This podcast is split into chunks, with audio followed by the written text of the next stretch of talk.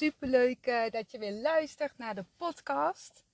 En ehm, ik zit lekker in de auto. Ik heb de auto wel eventjes geparkeerd op een hele mooie plek. Ik kijk uit over een heel groot meer. En voor me is ook nog eens eventjes gewoon de zonsondergang. Nou, had ik niet gedacht, want het heeft vandaag heel dag geregend. Vind ik helemaal niet erg hoor. Ik heb echt uh, ja, vandaag eigenlijk een fijne dag gehad. Wel dan lekker binnen. Trouwens, ik ben ook met Moa wees te fietsen in de regen. Maar ja, ik vind dat dan toch ook wel weer iets hebben. Het is allemaal zo mooi groen nou buiten. De regen is zo goed uh, voor het tuintje, voor de grond. En ja, iedereen die klaagt over de regen. Maar ik wou eens eventjes niet klagen over de regen. Maar ik wil wel even zeggen dat ik ook weer heel erg blij ben om het zonnetje te zien en uh, ja, te genieten van de mooie zonsondergang terwijl ik deze podcast uh, ga maken. Nou, vandaag um, zou ik het graag willen hebben over kindertekeningen. En ja, zoals ik naar kindertekeningen kijk, zie ik daar altijd wel een boodschap in. En er zijn meerdere mensen die op mijn pad komen die kindertekeningen uh, ja, willen leren vertalen. En ik vind het dan heel leuk om uh, ja, dat aan mensen te leren, hoe ik dat dan zie of voel of doe. En um, ik denk dat ik daar ook wel in september nog een leuke workshop uh, van ga maken. Dus uh, als je nou luistert en ja, als je geïnteresseerd bent, dan stuur me maar even een mailtje. En dan, ja, dan zet ik je in ieder geval op het lijstje. En dan stuur ik je wel eventjes uh, al een mailtje voordat een nieuw, nieuwsbrief komt. Want anders heb je waarschijnlijk geen plekje meer. Ik heb uh, van het weekend, dat was uh, zaterdag geloof ik. Of wanneer heb ik nou die brief, nieuwsbrief eruit gestuurd? Ja, met twee workshops in, in juni. Dat is dus van het weekend heb ik die nieuwsbrief eruit gestuurd. En echt waar, mijn mail was helemaal ontploft. ja, dus uh, er zit helemaal vol. En ik heb uh, nog zelfs twee uh, andere datums ingepland. Dus ja, heel mooi hoe dat dan allemaal gaat. Maar goed, in ieder geval, um, ja, kindertekeningen. Ja, ik weet of jij kinderen hebt of kleinkinderen. En kijk je dan wel eens goed naar de tekening. En vraag je ook wel eens van, goh, wat heb je gevoeld bij de tekening of zo, weet je. Dan dan kun je heel mooi gesprek krijgen. En als je heel goed kijkt naar de tekening, dan kun je daar van alles in zien. Ook al um, is een tekening waarbij gewoon alleen maar krasjes of rare vormen getekend zijn. Dus echt, ja, leuk en de moeite waard om een keertje gewoon echt goed te kijken. En dan is te voelen wat je daarbij voelt. Nou, een kindertekening die straalt sowieso energie uit. En deze energie, ja, die zou je dus kunnen oppikken en dat gevoel wat je erbij voelt eh, kunnen vertalen. Een uh, kindertekening kan bijvoorbeeld heel erg uitstralen um, wat er in het kind zelf speelt, wat er zich afspeelt, waar bijvoorbeeld hij of zij mee zit. Maar ook um, ja, kan het te maken hebben met wat het kind voelt energetisch gezien bij iemand anders wat een kind eigenlijk energetisch oppikt uh, vanuit de omgeving. En je kunt ook uh, wel ja, goed zien wat, wat voor emotie er in de tekening zit. Ja, wat die dan uitstraalt. En sommige kindertekeningen die kunnen ja, iets vertellen over um, contact met overleden dierbaren of de energie van de bron. En soms kun je zelfs een stukje zielsplanning van het kind zien. Of um, dat het kind iets heeft getekend wat betreft wat te maken heeft met de zielsplanning weer van iemand anders. Ja. En ja, hoe vertaal je de ja, energieintentie van de tekening? Hè? Dat is een hele goeie, want ik heb net ook al gezegd van je voelt er een bepaald gevoel bij. En dat gevoel kun je dan ja, daar kun je bijvoorbeeld bepaalde woorden aan koppelen. Dus als bijvoorbeeld hele zachte kleuren zijn, dan kun je bijvoorbeeld een hele zachte energie voelen.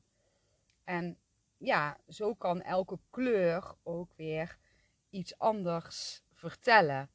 Het is ook mooi om als je dan toch bezig bent met kindertekeningen te willen leren vertalen, om ehm, je eigen kleurentaal eens eventjes ehm, te gaan onderzoeken. Dus ja, als je dan uh, eens kleurtjes pakt, alle kleuren, potloden of stiften of verf, maakt helemaal niet uit. En dat je dan eens gewoon bijvoorbeeld begint met rood. Ja, ik noem maar even een kleur. Hè. Mag ook zwart of bruin of grijs, maakt niet uit. Maar dat je met een kleur begint, bijvoorbeeld rood. En dat je dan gewoon lekker gaat kleuren met die rode kleur. En dat je tijdens het kleuren gaat voelen wat rood jou vertelt. Dus doe even net of dat die rode kleur tegen je praat. En wat komt er dan allemaal in je op? Wat voel je? En het is heel belangrijk dat je je eigen kleurentaal ook leert kennen. Want natuurlijk heb je superveel boekjes waarbij uh, de kleurentaal staat. Maar wat is ja, jouw eigen kleurentaal? Dat is wel best wel ja, belangrijk uh, wat jij er zelf bij voelt. En je kan ook natuurlijk naar de vorm kijken. Wat vertelt een vorm? Of zie je een symbool in een vorm? Ja, dus um, ja, zo kun je ja, leren kijken naar um, ja, wat, de, wat de energie-intentie eigenlijk van de tekening uitstraalt. Door ook te kijken naar de kleuren en de vormen. En natuurlijk ook wat een kind uh, heeft getekend. Want als een kind bijvoorbeeld een boom heeft getekend, ja, dan kan die boom die kan ook iets uitstralen. Je kunt een hele sombere boom hebben, een hele vrolijke boom, een boom met wortels. Ja, een boom die tot in, na, tot in de hemel reikt, zeg maar. Dus je hebt zoveel verschillende manieren waarop je een boom kunt tekenen. En ja, dat heeft allemaal dan weer een vertaling. Nou, in uh, workshops of cursussen kun je natuurlijk veel meer hierover uh, ja, leren. En als je een cursus of workshop gaat doen, dan zou ik zeggen, doe die alleen als je een heel goed gevoel hebt um, ja, bij de persoon die les geeft. Of als je ook echt dat natuurlijk zelf wil. En het is natuurlijk ook handig als je ook een beetje bewust bent van je eigen energie. Want dan kun je de energie-intentie van een tekening ook ja, nog veel uh, beter oppikken. Nou, ik heb een heel mooi voorbeeld. Want uh, in januari heeft iemand mij geappt. En diegene die wilde heel graag weten uh, wat de tekeningen betekenden van haar dochtertje. En het ging wel over een uh, ja, sterfproces, zo te voelen. En daar ga ik zo iets over vertellen. Ja, de mama van Mena, die nam contact met mij op. En Mena, mooie naam trouwens, hè? Uh, was toen uh, ruim twee jaar. Nu inmiddels uh, is ze drie jaar. En de mama van Mena stuurde mij een berichtje over het volgende. Mena die zei eigenlijk elke keer als ze een tekening maakte, de afgelopen tijd, toen de tijd. Um, ja, dat, dat, ja, ze, oh, ik kom eventjes niet uit mijn woorden. Ja, ze maakte een tekening voor haar oma, of best wel vaak een tekening voor haar oma. Uh, de laatste ja, weken, dagen, ik weet niet meer precies. En um, haar oma is ja, ziek, best wel heel ziek. En ze vertelde als ze de tekening had gemaakt aan haar mama, um, dan, dan, dan zei ze zo van, uh, oma wil naar huisje toe, hè? naar een ander huisje. Ja, en de mama van Mena, die, ja, die, die voelde zich daar een beetje, um, ja, onrustig over of een beetje bezorgd. En um, ja, ze vroeg zich af wat haar dochtertje dan precies daarmee bedoelde. of dat haar dochtertje um, aanvoelt of dat oma ja, doodgaat. En uh, of ze dan Mena moet beschermen of ondersteunen. En ik vroeg uh, de mama van Mena wat ze, um, of dat ze wat tekeningen door kon sturen via WhatsApp. Zodat ik uh, de tekeningen kon ja, lezen, kon invoelen of hoe je het ook noemt. Om ja, te kijken wat de tekeningen dan energetisch uitstraalden. En ik heb uh, trouwens ook gevraagd aan uh, de mama van Mena of dat ik uh, hier een podcast van mocht maken. Omdat het wel een, ja, vond ik, heel mooi verhaal is om te delen met jullie. Dus kreeg ik twee tekeningen doorgestuurd via de WhatsApp die Mena had gemaakt. En één tekening was van een week geleden.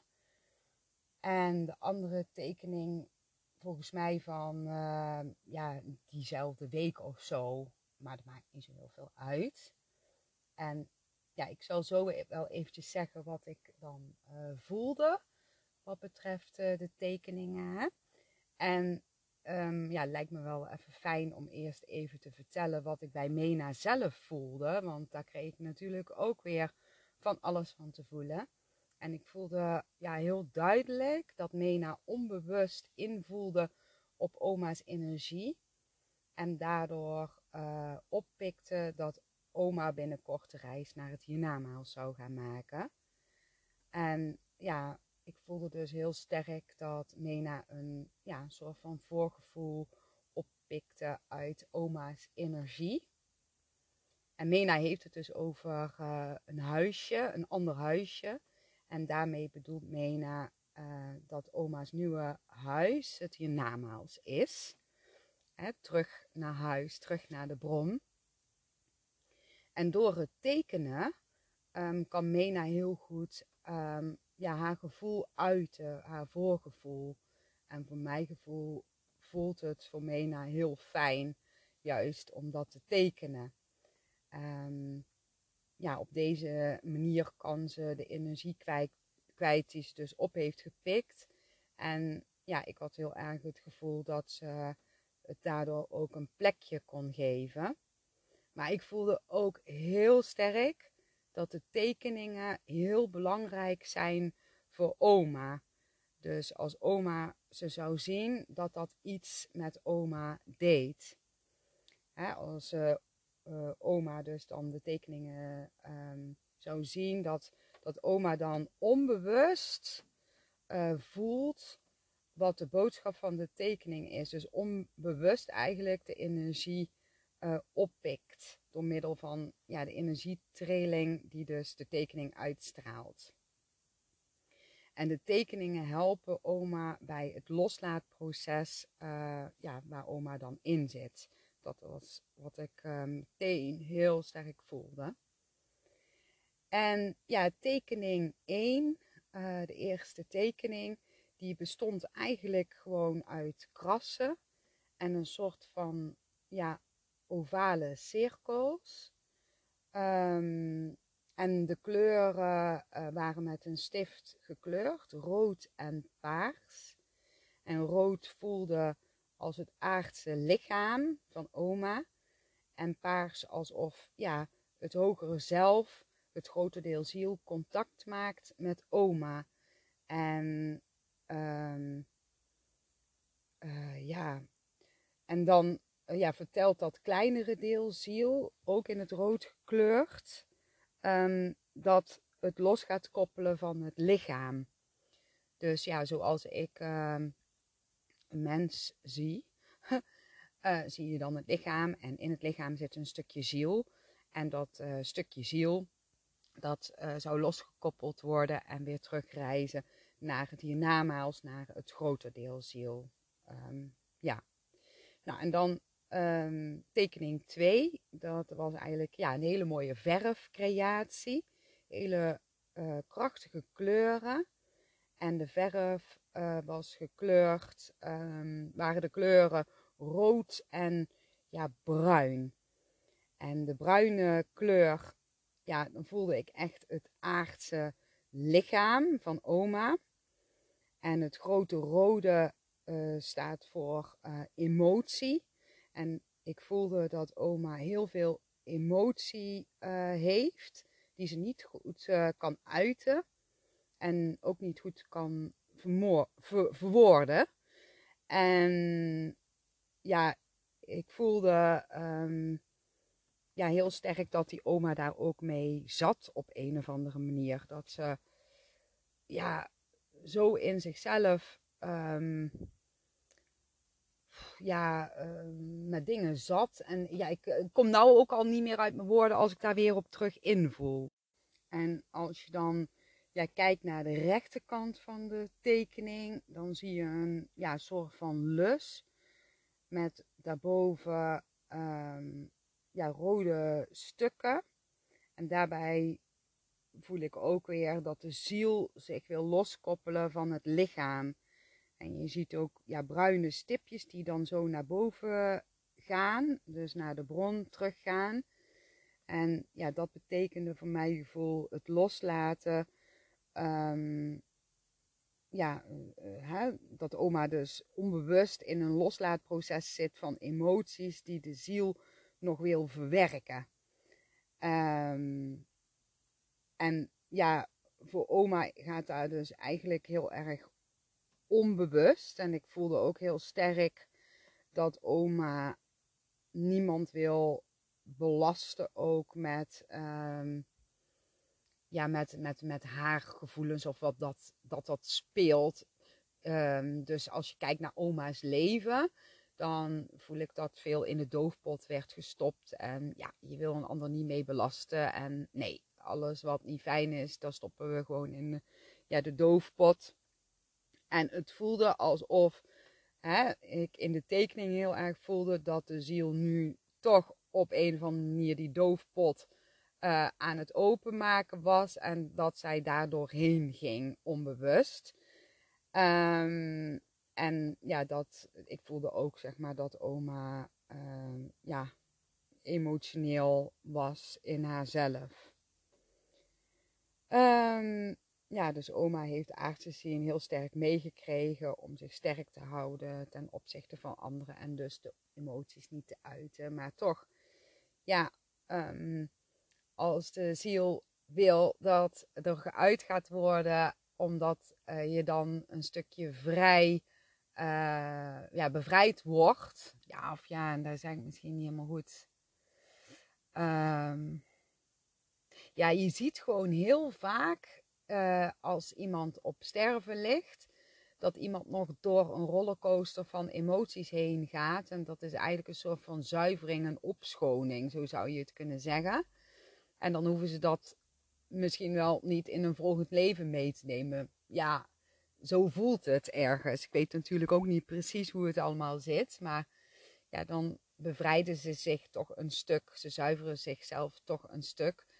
Um, ja, dus ja, dat. Ik weet niet hoe ik het anders moet verwoorden. Ja, doordat uh, Mena deze tekeningen maakt, gebeurt er onbewust uh, heel veel bij Mena en ook bij oma en bij de mama van Mena. Dus ja, dat is echt wel bizar hoeveel dat er gebeurt. Tijdens dit dat ik dit nu zo aan het vertellen ben, uh, ja, gaat het zonnetje langzaam onder. Het is wel mooi dat dat dan zo gebeurt. Ja. Um, ja, even kijken hoor. Ja, als je voorgevoelens hebt of tekent, dan is er natuurlijk uh, niet voor niks. En in dit geval helpen de tekeningen uh, ja, oma energetisch. Zo voelt het heel sterk. En het voelt dus dat Mena ja, zichzelf kan uiten. En uh, het spiegelt ja, ook, hè, Mena spiegelt ook haar moeder in een stuk wat betreft het stuk gevoeligheid. Want haar mama heeft namelijk ook een voorspellende droom gehad over oma. Dus ja, dat is eigenlijk wel ook weer mooi hoe dat dan gaat. Ehm, ja, dus aards gezien is het natuurlijk heel heftig dat oma bijna de reis naar het uh, hiernamaals gaat maken. En misschien is dat uh, wel al gebeurd, want ik heb daarna um, eigenlijk al een hele tijd geen contact meer gehad met de mama van Mena. Dus ik ben wel benieuwd, want ik ga haar wel even laten weten dat ik de podcast heb gemaakt. Dus dan ben ik benieuwd hoe het met oma is. Alhoewel, je weet natuurlijk nooit als je een voorgevoel hebt of als je kind een voorgevoel heeft en die tekent iets wanneer dat, dat gaat gebeuren. Vaak is het wel um, redelijk snel daarna. Maar ja, goed, kan pas ook over een jaar zijn. Dat weet je nooit. Um, ja, op zielsniveau laat oma dit onbewust voelen aan haar dochter. Dus um, wat ik daarmee bedoel is dat de oma van Mena, dat is dus de moeder van de mama van Mena, um, ja, onbewust een energieintentie uh, uitstraalt die hun oppikken. Hè? En die moeder heeft dus een droom gehad en Mena die is aan het tekenen. En dat is allemaal niet voor niks. Want ja, daarbij um, worden ze eigenlijk voorbereid op wat er gaat komen. En daardoor um, ja, kunnen ze ja, anders reageren of anders handelen als dat ze dat niet uh, zouden we weten. Dus ja, eigenlijk, ja, het is aardig zien nogmaals heftig, maar op zielsniveau bekeken heel mooi dat dit gebeurt. Want als je dus ja, voorgevoelens hebt, dan uh, kun je op een andere manier handelen en op een bewustere manier. Ja. Nou ja, de vragen van uh, de mama van Mena, die waren van, ja, voelt Mena iets aan? Ja, die voelt zeker iets aan, hè? En haar vraag was ook van, moet ik haar dan beschermen? En ja, ik voelde uh, dat dat helemaal niet nodig was om Mena te beschermen. Want het voelt voor Mena juist heel goed dat ze zich kan uiten. En uh, daarbij ervaart een kind ja, een, een, een sterfproces heel anders dan een volwassen persoon. Een volwassen persoon, ja, die is natuurlijk met het punthoofd aan het kijken vaak. En um, ja, die heeft natuurlijk vaak overtuigingen al meegekregen, waardoor dat hij of zij de dood als heel heftig kan zien. En bij kinderen is dat natuurlijk ja, weer heel anders. Er zijn ja, zoveel mensen die bang zijn voor de dood. En hele jonge kinderen die ervaren de dood. Um, ja, heel vaak als helemaal niet angstig, maar gewoon, ja, dat dat is. Of zo, ja, kan ik het zo zeggen. En volgens mij um, heeft dat ook wel te maken dat uh, hele jonge kinderen natuurlijk nog ja, heel sterk de verbinding voelen met de bron. En het punthoofd van het kind is nog helemaal niet op de voorgrond. Um, omdat natuurlijk uh, nog niet zoveel mee heeft gekregen van de invloed van buitenaf. Nou, en de vraag van de mama van Mena was ook van, uh, ja, hoe kan ik haar ondersteunen? En ja, ik heb uh, toen gezegd tegen de mama van Mena, je kunt haar ja, ondersteunen door er eigenlijk gewoon voor haar te zijn. Bijvoorbeeld als Mena een tekening laat zien, dat je dan ook echt kijkt. En uh, niet zo kijken zo van, oh ja, leuk. En uh, ja, je bent met je hoofd ergens anders. Maar ja, echt even in het nu zijn. En even, ja, goed kijken naar de tekening. En je kunt natuurlijk ook, uh, zei ik tegen die moeder, mee naar de vraag stellen wat ze bij de tekening voelt. En ook even natuurlijk zelf voelen als je tenminste daarvoor open staat. En die moeder van Mena die sta, staat daar wel voor open. en uh, als Mena het niet over de tekening wil hebben, dat je dan ook niet doorvraagt, maar dat je het dan ook gewoon even laat. En want um, ik hoor wel vaker dat um, ook bijvoorbeeld als kinderen ja, iets vertellen over een overleden persoon, dat een ouder dan het kind helemaal gaat ondervragen. En dan voelt het kind dat het punthoofd ego uh, allemaal vragen gaat stellen. En ja, dan klapt het kind eigenlijk als het ware dicht of sluit zich af. Want uh, een kind voelt dan heel snel een soort van druk als je ja, met je punthoofd het kind gaat uithoren. Uh, vaak vertellen kinderen ja, heel spontaan over de tekening. En of dat wat ze voelen. Hè? Dus als er geen verwachting uh, op ligt.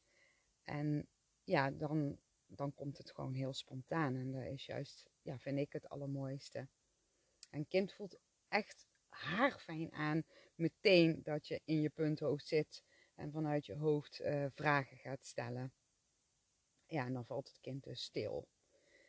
Um, even kijken, wat nog meer zeggen? Ja, ik had ook uh, tegen de mama van Mena gezegd dat het misschien wel heel mooi zou zijn, um, omdat wat Mena zegt bij de tekeningen, om dat op te schrijven. En dat je ook de tekeningen heel goed bewaart. En misschien wil ze ze natuurlijk ook eerste instantie aan oma geven. En um, ja, dat gewoon heel mooi is dat je ze sowieso ook al heeft oma ze gekregen, daarna nog uh, bewaart. Voor als Mena bijvoorbeeld ja, ook wat ouder is. En um, ja, dan, dan, ja, ik voelde gewoon dat uh, ja, als Mena volwassen is, dat, uh, ja, dat dat heel mooi is om dat dan toch nog ja, zo terug te lezen en die tekeningen te zien. Ik had ook het gevoel, um, ja, even kijken, hoe zat dat nou ook alweer? Ja, ik moet even terug in de tijd hoor. Ja, ik voelde aan Mena's energie dat het niet de bedoeling was dat mama uh, tegen oma zou gaan vertellen wat de tekeningen zouden betekenen. Um, en het voelde alsof Mena intuïtief tegen me zei: Oma begrijpt nog niet alles. En dat zou alleen maar verwarring geven. En ja, als het nodig is, dan doe ik dat zelf wel. dat is wat ik ja, telepathisch worden influisteren, zeg maar. En Mena liet me ook weten uh, dat oma ja, best wel verdrietig is. En dat oma ook ja, bang is voor de dood. En ik voelde heel sterk dat Mena haar in haar tekeningen uh, wilde geruststellen. En Mena vertelde ook, um, ja, dat voelde ik heel, heel sterk. En ja, het leek wel of dat ik echt gewoon haar hoorde praten tegen mij. Uh, dat de tekeningen oma gingen helpen om ja, het, oma's verdriet en angst, angsten te verzachten. Ja, dus ja, super mooi verhaal. En uh, ja, ik vond het ook gewoon heel erg leuk om er een podcast uh, van te maken. En ik ga dadelijk eventjes de mama van Mena een berichtje sturen dat ik de podcast heb gemaakt. En um, dan ben ik heel benieuwd uh, hoe het met oma gaat. En als ik daar nog iets over mag delen aan jullie, dan zal ik het zeker laten weten in een volgende podcast. En ik hoop dat ja, jij er ook iets uh, uit kunt halen. Uh, misschien ook niet, hè? Dus blijf altijd bij jezelf. Um, en ja, super dankjewel voor het luisteren. En het zonnetje is helemaal onder. Ik kijk nog steeds uit over het mooie weer. En ik ga weer lekker naar huis toe. En ik wens jullie al wat mooi en liefdevol is. Dan zal ik ook trouwens nog een briefje pakken, want ben net ook even bij mama geweest. Even kijken. Ik wilde eigenlijk met haar een podcast opnemen, maar ze was volgens mij niet in de mood. En ik, had, ik vroeg het zo en ze, ze lulde eroverheen. ik denk, oké, het is duidelijk. Mooi hè? Mijn punto zei van ja, ga je daarna vragen? Dan gaat ze echt toch gaat, ze, gaat ze geen ja op zeggen hoor. Maar ik had zoiets van ja, ik ga het gewoon wel vragen. Maar ja, ze praten er overheen. En toen zei mijn punt ook, zie je wel, zie je wel. En ik had zoiets van ja, dan is het gewoon nog niet het juiste moment. Maar Ik ga het gewoon uh, nog een keer vragen hoor. ja, en mijn punthoofd die voelt zich dan uh, ergens ook afgewezen. Dus die zegt, ja vraag toch niet. Want dan krijg je uiteindelijk weer dat ze dat niet wil en zo. Maar ik ga het nog wel een keer vragen. Ik heb briefje gepakt. Mooi uh, roze briefje. Durf jij te vertellen wat je echt voelt? Het zal je goed doen. Dat vind ik een hele mooie boodschap. Want het komt wel een beetje neer op wat ik net eigenlijk al zei. Hè? Mijn punthoofd die durft niet altijd uh, te vragen uh, ja, iets aan iemand. Dat zou je niet verwachten van mij. Hè? Maar mijn punthoofd zeg ik. Hè? Want tegenwoordig durf ik best wel goed te, te vragen. Alhoewel soms dan kan mijn punthoofd al iets invullen. Dus dat een ander bijvoorbeeld toch nee zegt. En mijn punthoofd wil niet zich afgewezen voelen. Dus dan zou je geneigd zijn om het bijvoorbeeld niet te vragen. Maar je vult dan eigenlijk iets in voor een ander. Hè? Maar ja, het is in ieder geval wel altijd fijn om gewoon te vertellen wat je echt voelt. Want ja, het lucht op en het, het zal je echt goed doen. Dus als je bijvoorbeeld ergens mee zit, hè, want dat kan natuurlijk ook. En ja, je wil dat, uh, je wil dat eigenlijk delen. Je voelt gewoon dat je ja, een gevoel hebt dat je dat wil delen. Maar ergens zegt je punt of ja, niet doen, want dan krijg je gezeik. Of dan vindt de ander niet leuk. Of je kwetst een ander. Of de ander voelt zich afgewezen. Het punthoofd gaat invullen. En soms kun je misschien ook intuïtief een gevoel erbij krijgen, maar heel vaak is het het punthoofd. Maar waarom zou je niet gewoon zeggen wat je voelt? Want iedereen mag toch zijn eigen mening hebben. En je kunt het natuurlijk ook gewoon op een nette manier zeggen. Want soms dan vraagt iemand iets aan mij en dan voel ik echt heel veel weerstand. En dan zou ik aan de ene kant misschien het liefste willen zeggen van ja, flikker op. Dan zeg ik gewoon, en dat komt op hetzelfde neer, maar dat is iets subtieler. Van dat voelt voor mij nu niet goed, dus ik doe het niet.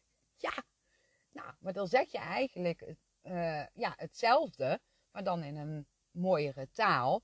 Maar wel in een hele duidelijke taal. Hè? Want, en daarmee bedoel ik eigenlijk, ik ga niet uitleggen waarom aan een ander, want dan verliest het vaak uh, de duidelijkheid.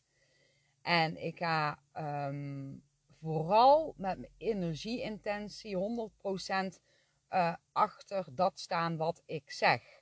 Want als ik dat niet doe, ik ben onzeker over dat wat ik zeg, dan gaat een ander dat gegarandeerd voelen.